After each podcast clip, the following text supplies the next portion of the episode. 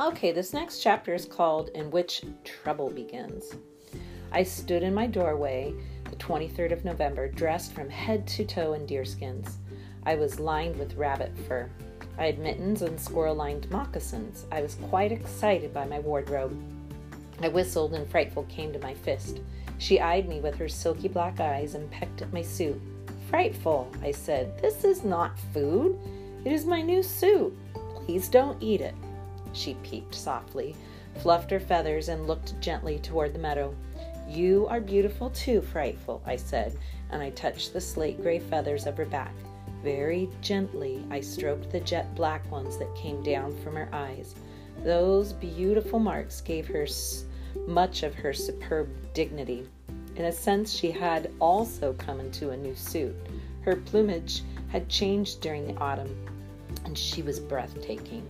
I walked to the spring, and we looked in.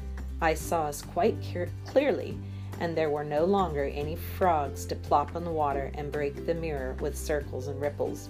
Frightful, I said as I turned and twisted and looked. We would be quite handsome if it were not for my hair. I need another haircut. I did the best job I was able to do with a penknife. I made a mental note to make a hat cover the stray ends. Then I did something which took me by surprise. I smelled the clean air of November, turned once more to see how the back of my suit looked, and walked down the mountain. I stepped over the stream on the stones walked to the road. Before I could talk myself out of it, I was on my way to town. As I walked down the road, I kept pretending I was going to the library, but it was Sunday and I knew the library was closed. I tethered Frightful just outside town on a stump. I didn't want to attract any attention. Kicking stones as I went and whistling, I walked to the main intersection of town as I came every as if I came every Sunday. I saw the drugstore and began to walk faster, for I was beginning to sense that I was not exactly what everybody saw every day. Eyes were upon me longer than they needed to be. By the time I got to the drugstore, I was running. I slipped in and went to the magazine stand. I picked up a comic book and began to read. Footsteps came toward me. Below the bottom pictures, I saw a pair of pants and saddle shoes. One shoe went tap, tap. The feet did a kind of hop step, and I watched them walk to the other side of me. Tap, tap, tap again.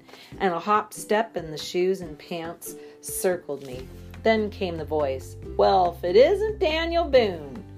I looked into a face about the age of my own, but a little more puppyish, I thought. It had about the same coloring brown eyes, brown hairs, a bigger nose than mine, and more ears, but a very assured face. I said, Well? I grinned because it had been a long time since I had seen a young man my age. The young man didn't answer. He simply took my sleeve between his fingers and examined it closely. Did you chew it yourself? he asked. I looked at the spot he was examining and said, Well, no, I pounded it on a rock there, but I did have to chew it a bit around the neck. It stuck me. We looked at each other then. I wanted to say something, but didn't know where to begin. He picked at my sleeve again. My kid brother has one that looks more real than that thing. What do you got that on for anyway? I looked at his clothes. He had a nice pair of gray slacks, a white shirt opened at the neck, and a leather jacket. As I looked at these things, I found my voice. Well, I'd rip anything like you have on all to pieces in about a week. He didn't answer. He walked around me, where did you say you came from?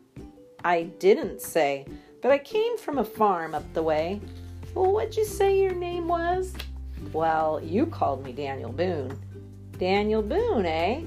He walked around me once more and then peered at me. You're from New York. I can tell the accent. He leaned against the cosmetic counter. Come on now, tell me, is this what the kids are wearing in New York now? Is this gang stuff? I am hardly a member of a gang, I said. Are you? Out here? Nah, we bowl. The conversation went to bowling for a while. Then he looked at his watch. I gotta go. You're a sight, Boone. What you doing anyway? Playing cowboys and Indians? Come on up to the Gribley farm and I'll show you what I'm doing. I'm doing research. Who knows when we're all going to be blown to bits and need to know how to make smoke venison? Gee, you New York guys can sure double talk. What does that mean? Burn a block down? No, it means smoke venison, I said. I took a piece out of my pocket and gave it to him. He smelled it and handed it back. Man, he said, what'd you do? Eat it? I sure do, I answered. I don't know whether to send you home to play with my kid brother or call the cops. He shrugged his shoulders and repeated that he had to go. As he left, he called back, The Gribley Farm? Yes. Come on up if you can find it. I browsed the magazines until the clerk got anxious to sell me something, and I then wandered out. Most of the people were in church. I wandered around the town and back to the road. It was nice to see people again. At the outskirts of town, a little boy came bursting out of a house with his shoes off, and his mother came bursting out after him. I caught the little fellow by the arm and I held him until his mother picked him up and took him back. As she went up the steps, she stopped and looked at me. She stepped toward the door and then walked back a few steps and looked at me again. I began to feel conspicuous and took the road to my mountain. I passed the little old strawberry lady's house. I almost went in, and then something told me to go home. I found Frightful, untied her, stroked her creamy breast feathers, and spoke to her. Frightful, I made a friend today. Do you think that is what I had in mind all the time? The bird whispered. I was feeling sad as we kicked up the leaves and started home through the forest. On the other hand, I was glad I had met Mr. Jacket, as I called him. I never asked his name. I had liked him, although we hadn't even had a fight. All the best friends I had, I always fought, then got to like them after the wounds healed. The afternoon darkened. The nuthatches that had been clinking around the trees were silent. The chickadees had vanished. A single crow called from the edge of the road. There were no insects singing. There were no catbirds or orioles or vireos or robins. Frightful, I said. It is winter. It is winter, and I have forgotten to do a terribly important thing stack up a big wood pile. The stupidity of this sent Mr. Jacket right out of my mind, and I bolted down the valley to my mountain. Frightful flap to keep her balance. As I crossed the stones to my mountain trail, I said to that bird, Sometimes I wonder if I'll make it to spring. So I, I always uh, laugh when I uh, read this chapter when he decides he's going to go into town and he's so proud of his new suit, not thinking that he's going to really stand out. Of course, he was probably the first thing people saw and thought, who is this kid? Uh, I don't know where he's invited Mr. Jacket to come find him at Gribley Farm. I'm wondering if Mr. Jacket will take him up on that offer but it's not a marked road. And if they've never been up there before, I'm not sure Mr. Jacket or anyone else for that matter would be able to find it unless by accident, like the English teacher did. Well, like always, we'll just have to wait until the next chapter or two to find out. Thanks for listening.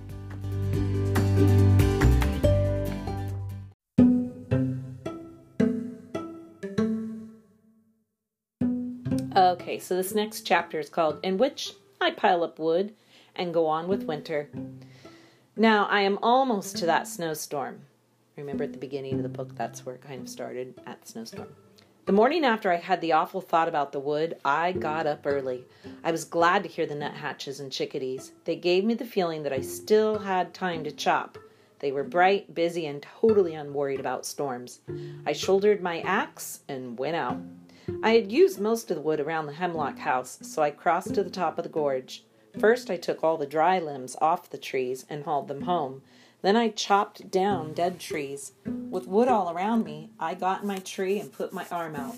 I made an X in the needles where the X lay. I began stacking wood. I wanted to be able to reach my wood from the tree when the snow was deep.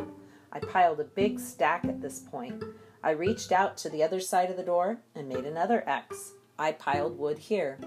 Then I stepped around my piles and had a fine idea. I decided that if I used up one pile, I could tunnel through the snow to the next and the next.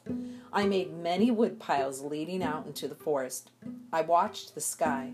It was blue as summer, but ice was building up along the waterfall at the gorge. I knew winter was coming, although each day the sun would rise in a bright sky and the days would follow cloudless. I piled more wood. This is when I realized that I was scared. I kept cutting wood and piling it like a nervous child biting his nails. It was almost with relief that I saw the storm arrive. Now I am back to where I began. I won't tell it again. I shall go on now with my relief and the fun and wonderfulness of living on a mountain top in winter. The Baron Weasel loved the snow and was up and about it every day before Frightful and I had had our breakfast. Professor Bando's jam was my standby on those cold mornings. I would eat mounds of it on my hard acorn pancakes, which I improved by adding hickory nuts. With these as a bracer for the day, Frightful and I would stamp out into the snow and reel down the mountain. She would fly above my head as I slid and plunged and rolled to the creek. Creek was frozen, I would slide out onto it and break a little hole and ice fish. The sun would glance off the white snow. The birds would fly through the trees, and I would come home with a fresh meal from the valley.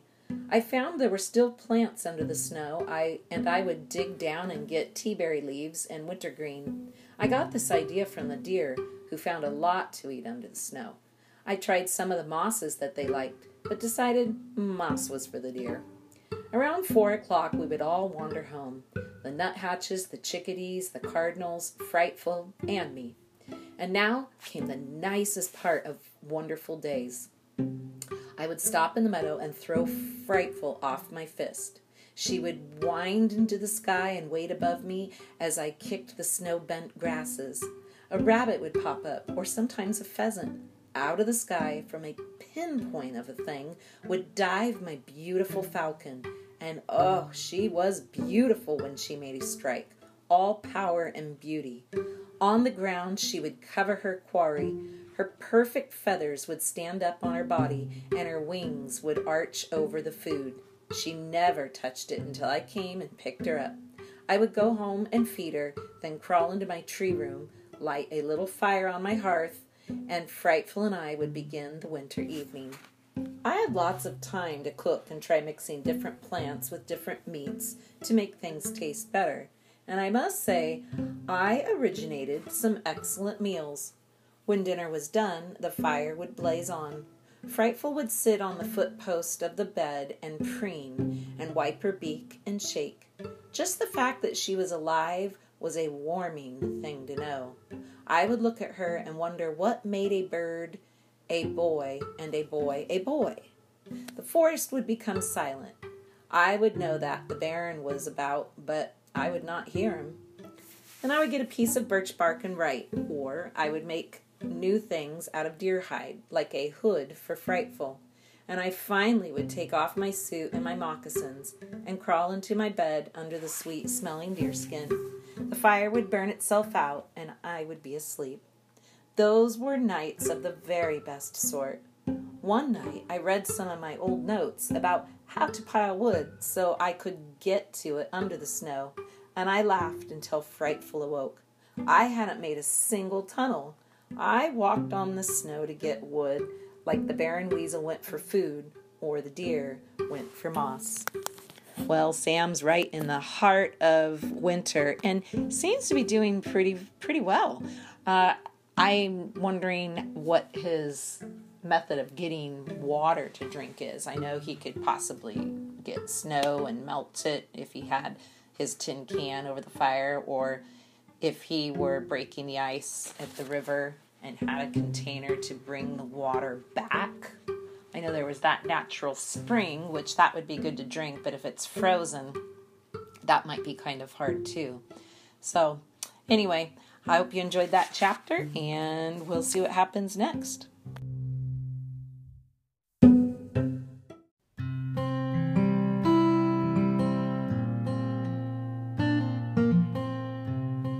Okay, so this next chapter is probably the longest chapter in the whole book. So find a relaxing spot to sit and enjoy. This chapter is called In Which I Learn About Birds and People. Frightful and I settled down to living in snow. We went to bed early, slept late, ate the mountain harvest, and explored the country alone. Oh, the deer walked with us, the foxes followed in our footsteps, the winter birds flew over our heads, but mostly we were alone in the white wilderness. It was nice. It was very, very nice. My deerskin rabbit lined suit was so warm that even when my breath froze in my nostrils, my body was snug and comfortable. Frightful fluffed on the coldest days, but a good flight into the air around the mountain would warm her, and she would come back to my fist with a thump and a flip. This was her signal of good spirits. I did not become lonely. Many times during the summer, I had thought of the long winter months ahead with some fear. I had read so much about the loneliness of the farmer, the trapper, the woodsman during the bleakness of winter that I had come to believe it. The winter was as exciting as the summer, maybe more so. The birds were magnificent and almost tame. They talked to each other, warned each other, fought for food, for kingship, and for the right to make the most noise. Sometimes I would sit in my doorway, which became, became an entrance to behold a portico of pure white snow adorned with snowmen, and watch them with endless interest. They reminded me of Third Avenue, and I gave them names that seemed to fit. There was Mr. Brackett. He lived on the first floor of our apartment house, and no one could sit on his step or even make a noise near his door without being chased. Mr. Brackett the chickadee, spent most of his time chasing the young chickadees through the woods. Only his mate could share his favorite perches and feeding places. Then there were Mrs. O'Brien, Mrs. Calloway, and Mrs. Federio on Third Avenue. They would all go off to the market together first thing in the morning, talking and pushing and stopping to lecture to children in gutters and streets.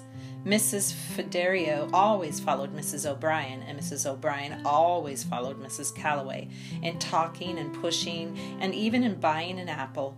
And there they were again in my hemlock, three busy chickadees. They would flit and rush around and click and fly from one eating spot to another. They were noisy, scolding, and busily following each other. All the other chickadees followed them, and they made way only for Mr. Brackett.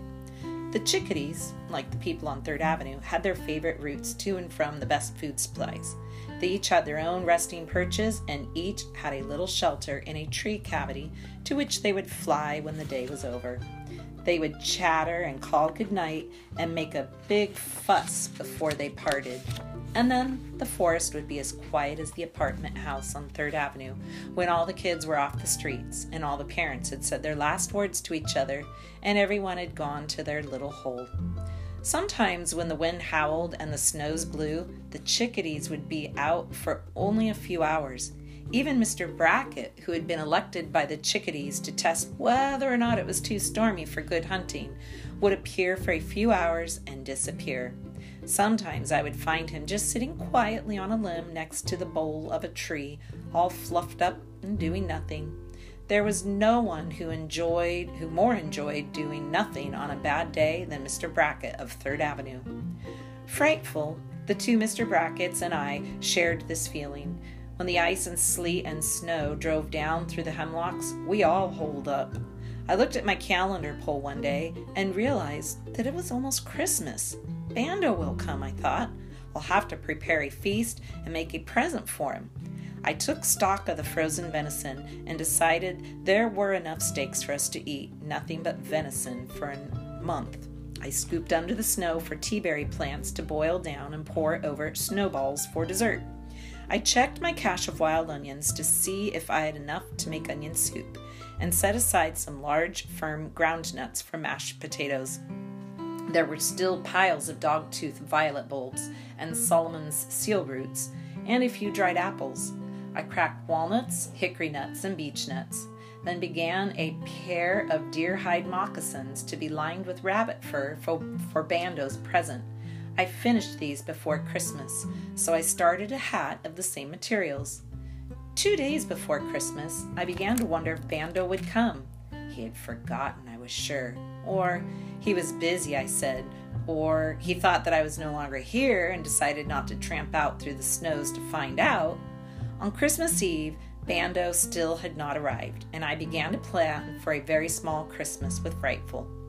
About 4:30 Christmas Eve, I hung a small red cluster of tea berries on the deerskin door. I went in my tree room for a snack of beech nuts when I heard a faint hello from far down the mountain. I snuffed out my tallow candle, jumped into my coat and moccasins, and plunged out into the snow. Again, a hello floated over the quiet snow. I took a bearing on the sound and bounced down the hill to meet Bando. I ran into him just as he turned up the valley to follow the stream bed. I was so glad to see him that I hugged him and pounded him on the back. Never thought I'd make it, he said. I walked all the way from the entrance of the state park. Pretty good, eh? He smiled and slapped his tired legs. Then he grabbed my arm and, with three quick pinches, tested the meat on me. You've been living well, he said. He looked closely at my face. But you're gonna need to shave in a year or two. I thanked him, and we sprang up the mountain, cut across through the gorge, and home. How's the frightful? he asked as soon as we were inside and the light was lit. I whistled. She jumped to my fist. He got bold and stroked her. And the jam? he asked. Excellent, except the crocks are absorbent and are sopping up all the juice. Well, I brought you some more sugar. We'll try next year. Merry Christmas, Thoreau, he shouted and looked out about the room. I see you've been busy. A blanket, new clothes, and an ingenious fireplace with a real chimney. And say, you have silverware. He picked up the forks I had carved. We ate smoked fish for dinner with boiled dogtooth violet bulbs. Walnuts dipped in jam were dessert. Bando was pleased with his jam. When we were done, Bando stretched out on my bed. He propped his feet up and lit his pipe. And now I have something to show you, he said. He reached into his coat pocket and took out a newspaper clipping. It was from a New York paper, and it read Wild boy suspected living off deer and nuts in wilderness of Catskills. I looked at Bando and leaned over to read the headline myself. Have you been talking? I asked. Me? Don't be ridiculous. You have had several visitors other than me. The fire warden, the old lady, I cried out. Now, Thoreau, this could only be a rumor. Just because it is in print doesn't mean it's true. Before you get excited, sit still and listen. He read. Residents of Delhi in the Catskill Mountains report that a wild boy who lives off deer and nuts is hiding out in the mountains. Several hunters stated that this boy stole deer from them during hunting season. I did not, I shouted. I only took the ones they had wounded and couldn't find. Well, that's what they told their wives when they came home without their deer. Anyway, listen to this. This wild boy has been seen from time to time by Catskill residents, some of whom believe he is crazy. Well, that's a terrible thing to say. Just awful, he stated. Any normal red blooded American boy wants to live in a treehouse and trap his own food. They just don't do it, that's all. Read on, I said.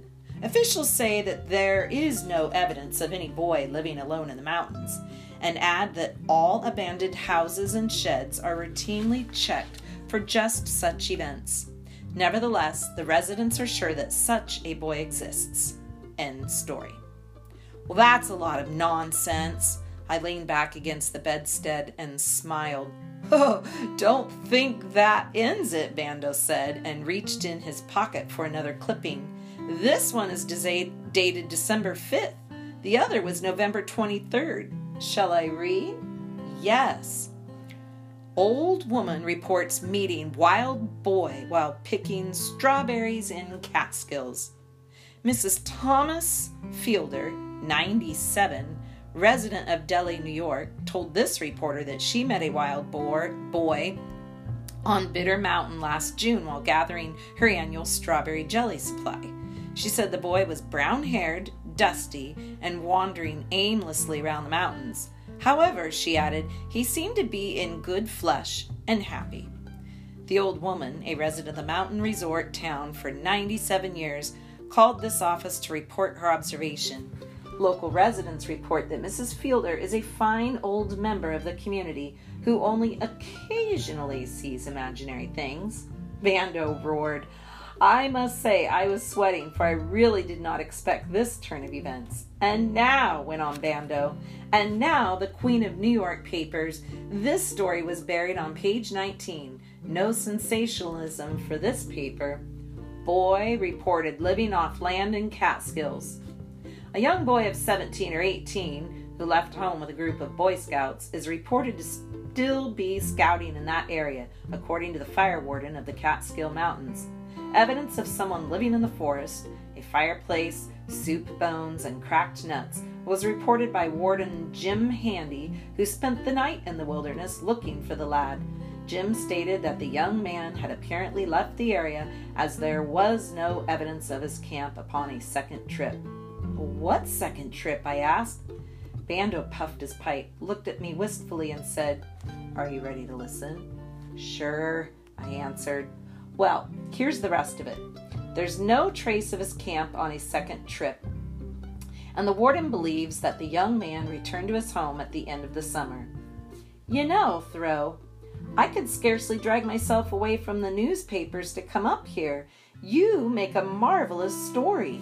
I said, Put more wood on the fire. It is Christmas. No one will be searching these mountains until May Day. Bando asked for the willow whistles.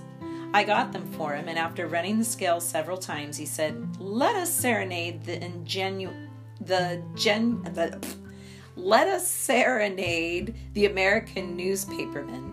Then let us serenade the conservationists who have protected the American wilderness so that a voice can still be alone in this world of millions of people. I thought that was suitable, and we played Holy Night we tried the 12 days of Christmas, but the whistles were too stiff and Bando too tired. Thoreau, my body needs rest. Let's give up, he said after two bad starts. I banked the fire and blew out the candle and slept in my clothes. It was Christmas when we awoke. Breakfast was light acorn pancakes, jam, and sassafras tea. Bando went for a walk. I lit the fire in the fireplace and spent the morning creating a feast from the wilderness. I gave Bando his presents when he returned. He liked them. He was really pleased. I could tell by his eyebrows. They went up and down and in and out. Furthermore, I know he liked the presents because he wore them. The onion soup was about to be served when I heard a voice shouting in the distance. I know you are there! I know you are there! Where are you? Dad! I screamed and dove right through the door onto my stomach. I all but fell down the mountain shouting, Dad, Dad, where are you? I found him resting in a snowdrift, looking at the cardinal pair that lived near the stream. He was smiling, stretched out on his back, not in exhaustion, but in joy. Merry Christmas, he whooped. I ran toward him. He jumped to his feet, tackled me, thumped my chest, and rubbed snow in my face. Then he stood up, lifted me from the snow by the pockets on my coat, and held me off the ground so that we were eye to eye. He sure smiled. He threw me down in the snow again and wrestled me for a few minutes. Our formal greeting done, we strode up the mountain. Well, son, he began, I've been reading about you in the papers, and I could no longer resist the temptation to visit you. I still can't believe you did it. His arm went around me. He looked real good, and I was overjoyed to see him. How did you find me? I asked eagerly. Well, I went to Mrs. Fielder, and she told me which mountain. At the stream, I found your raft and ice fishing holes. Then I looked for trails and footsteps. When I thought I was getting warm, I hollered. Hi, that easy to find. You didn't have to answer, and I probably would have frozen in the snow. He was pleased and not angry at me at all. He said again, I just didn't think you'd do it. I was sure you'd be back the next day. When you weren't, I bet on the next week, then the next month. How's it going? Oh, it's a wonderful life, Dad. When we walked into the tree, Bando was putting the final touches on the venison steak. Dad, This is my friend, Professor Bando. He's a teacher. He got lost one day last summer and stumbled upon my camp. He liked it so well that he came back for Christmas. Bando, meet my father. Bando turned the steak on the spit, rose, and shook my father's hand. I am pleased to meet the man who sired this boy, he said grandly. I could see that they liked each other and that it was going to be a splendid Christmas. Dad stretched out on the bed and looked around. I thought maybe you'd pick a cave, he said. The papers reported that they were looking for you in old sheds and houses, but I knew better than that. However, I never would have thought of the inside of a tree. What a beauty! Very clever, son. Very, very clever. This is a comfortable bed. He noticed my food caches, stood and peered into them. Got enough to last until spring? I think so, I said. If I don't keep getting hungry visitors all the time. I winked at him. Well, I would wear out my welcome by a year if I could, but I have to get back to work soon after Christmas. How's Mom and all the rest? I asked as I took down the turtle shell plates and set them on the floor. She's marvelous. How she manages to feed and clothe those eight youngsters on what I bring her, I don't know, but she does it. She sends her love and says that she hopes you are eating well balanced meals. The onion soup was simmering and ready. I gave Dad his. First course, I said. He breathed deeply the odor he breathed deeply of the odor and downed it boiling hot. Son, this is better onion soup than the chef at the Waldorf can make. Bando sipped his, and I put mine in the snow to cool. Your mother will stop worrying about your diet when she hears of this. Bando rinsed Dad's soup bowl in the snow, and with great ceremony and elegance, he could really be elegant when the occasion arose, poured him a turtle shell of sassafras tea. Quoting a passage from one of Dickens' food eating scenes, he carved the blackened steak. It was pink and juicy inside, cooked to perfection. We were all proud of it. Dad had to finish his tea before he could eat. I was short on bowls. Then I filled his shell, a mound of sort of fluffy mashed cattail tubers, mushrooms, and dogtooth violet bulbs, smothered in gravy thickened with acorn powder. Each plate had a pile of soaked and stewed honey locust beans mixed with hickory nuts. The beans are so hard it took three days to soak them. It was a glorious feast. Everyone was impressed, including me. When we were done, Bando went down to the stream and cut some old dried and hollow reeds. He came back and carefully made us each a flute with the tip of his penknife. He said the willow whistles were too old for such an occasion. We all played Christmas carols until dark. Bando wanted to try some complicated jazz tunes, but the late hour, the small fire dancing and throwing heat, and the snow insulating us from the winds made us all so sleepy that we were not capable of more than a last slow rendition of taps before we put ourselves on and under skins and blew out the light. Before anyone was awake the next morning, I heard Frightful call hungry or call hungrily. I had put her outside to sleep as we were very crowded. I went out to find her. Her Christmas dinner had been a big piece of venison, but the night air had enlarged her appetite. I called her to my fist, and we went into the meadow to wrestle up breakfast for the guests. She was about to go after a rabbit, but I thought that wasn't proper fare for a post Christmas breakfast so we went to the stream. Frightful caught herself a pheasant while I kicked a hole in the ice and did a little ice fishing. I caught about six trout and whistled Frightful to my hand. We returned to the hemlock. Dad and Bando were still asleep, with their feet in each other's faces, but both looking very content. I built the fire and was cooking the fish and making pancakes when Dad shot out of bed. Wild boy, he shouted. What a great smell! What a purposeful fire! Breakfast in a tree? Son, I toil from sunup to sundown, and never have I lived so well. I served him. He choked a bit on the acorn pancakes. They are a little flat and hard, but Bando got out some of his blueberry jam and smothered the pancakes with an enormous portion. Dad went through the motions of eating this. The fish, however, he enjoyed, and he asked for more. We drank sassafras tea, sweetened with some of the sugar Bando had brought me, rubbed our turtle shells clean in the snow, and went out into the forest. Dad had not met Frightful. When she winged down out of the hemlock, he ducked and flattened out in the snow, shouting, Blast off! He was very cool toward Frightful until he learned that she was the best provider we had ever had in our family.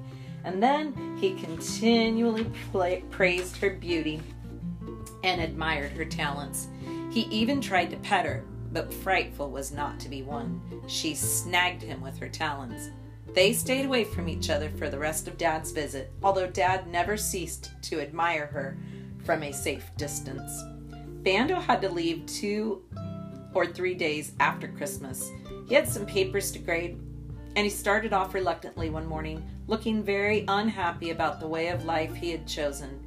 He shook hands all around and then turned to me and said, I'll save all the newspaper clippings for you, and if the reporters start getting too hot on your trail, I'll call the New York papers and give them a bum steer. I could see he rather liked the idea and departed a little happier. Dad lingered on for a few more days, ice fishing, setting my traps and snares, and husking walnuts. He whittled some cooking spoons and forks. On New Year's Day, he announced that he must go. I told your mother I would only stay for Christmas. It's a good thing she knows me, or she might be worried. She won't send the police out to look for you, I asked hurriedly. Could she think you never found me? Oh, I told her I'd call her Christmas night if I didn't. He poked around for another hour or two, trying to decide just how to leave. Finally, he started down the mountain. He had hardly gone a hundred feet before he was back. It's, I've decided to leave by another route. Somebody might backtrack me and find you, and that would be too bad. He came over to me and put his hand on my shoulder. You've done very well, Sam. He grinned and walked off toward the gorge. I watched him bound from rock to rock. He waved from the top of a large rock and leaped into the air. That was the last I saw of Dad for a long time boy, that was quite a Christmas, quite a gathering. I I think I would have been tempted to want to head back with my dad if my dad had come to visit me and I hadn't been around people in so long. But I think also Sam is finding how nice it is to be independent and not be in the house with his other eight brothers and sisters. So I'm sure it is a very welcome break. And I'm thinking his dad was pretty impressed with uh, how Sam was able to live off the land and have a home for himself and and do pretty well.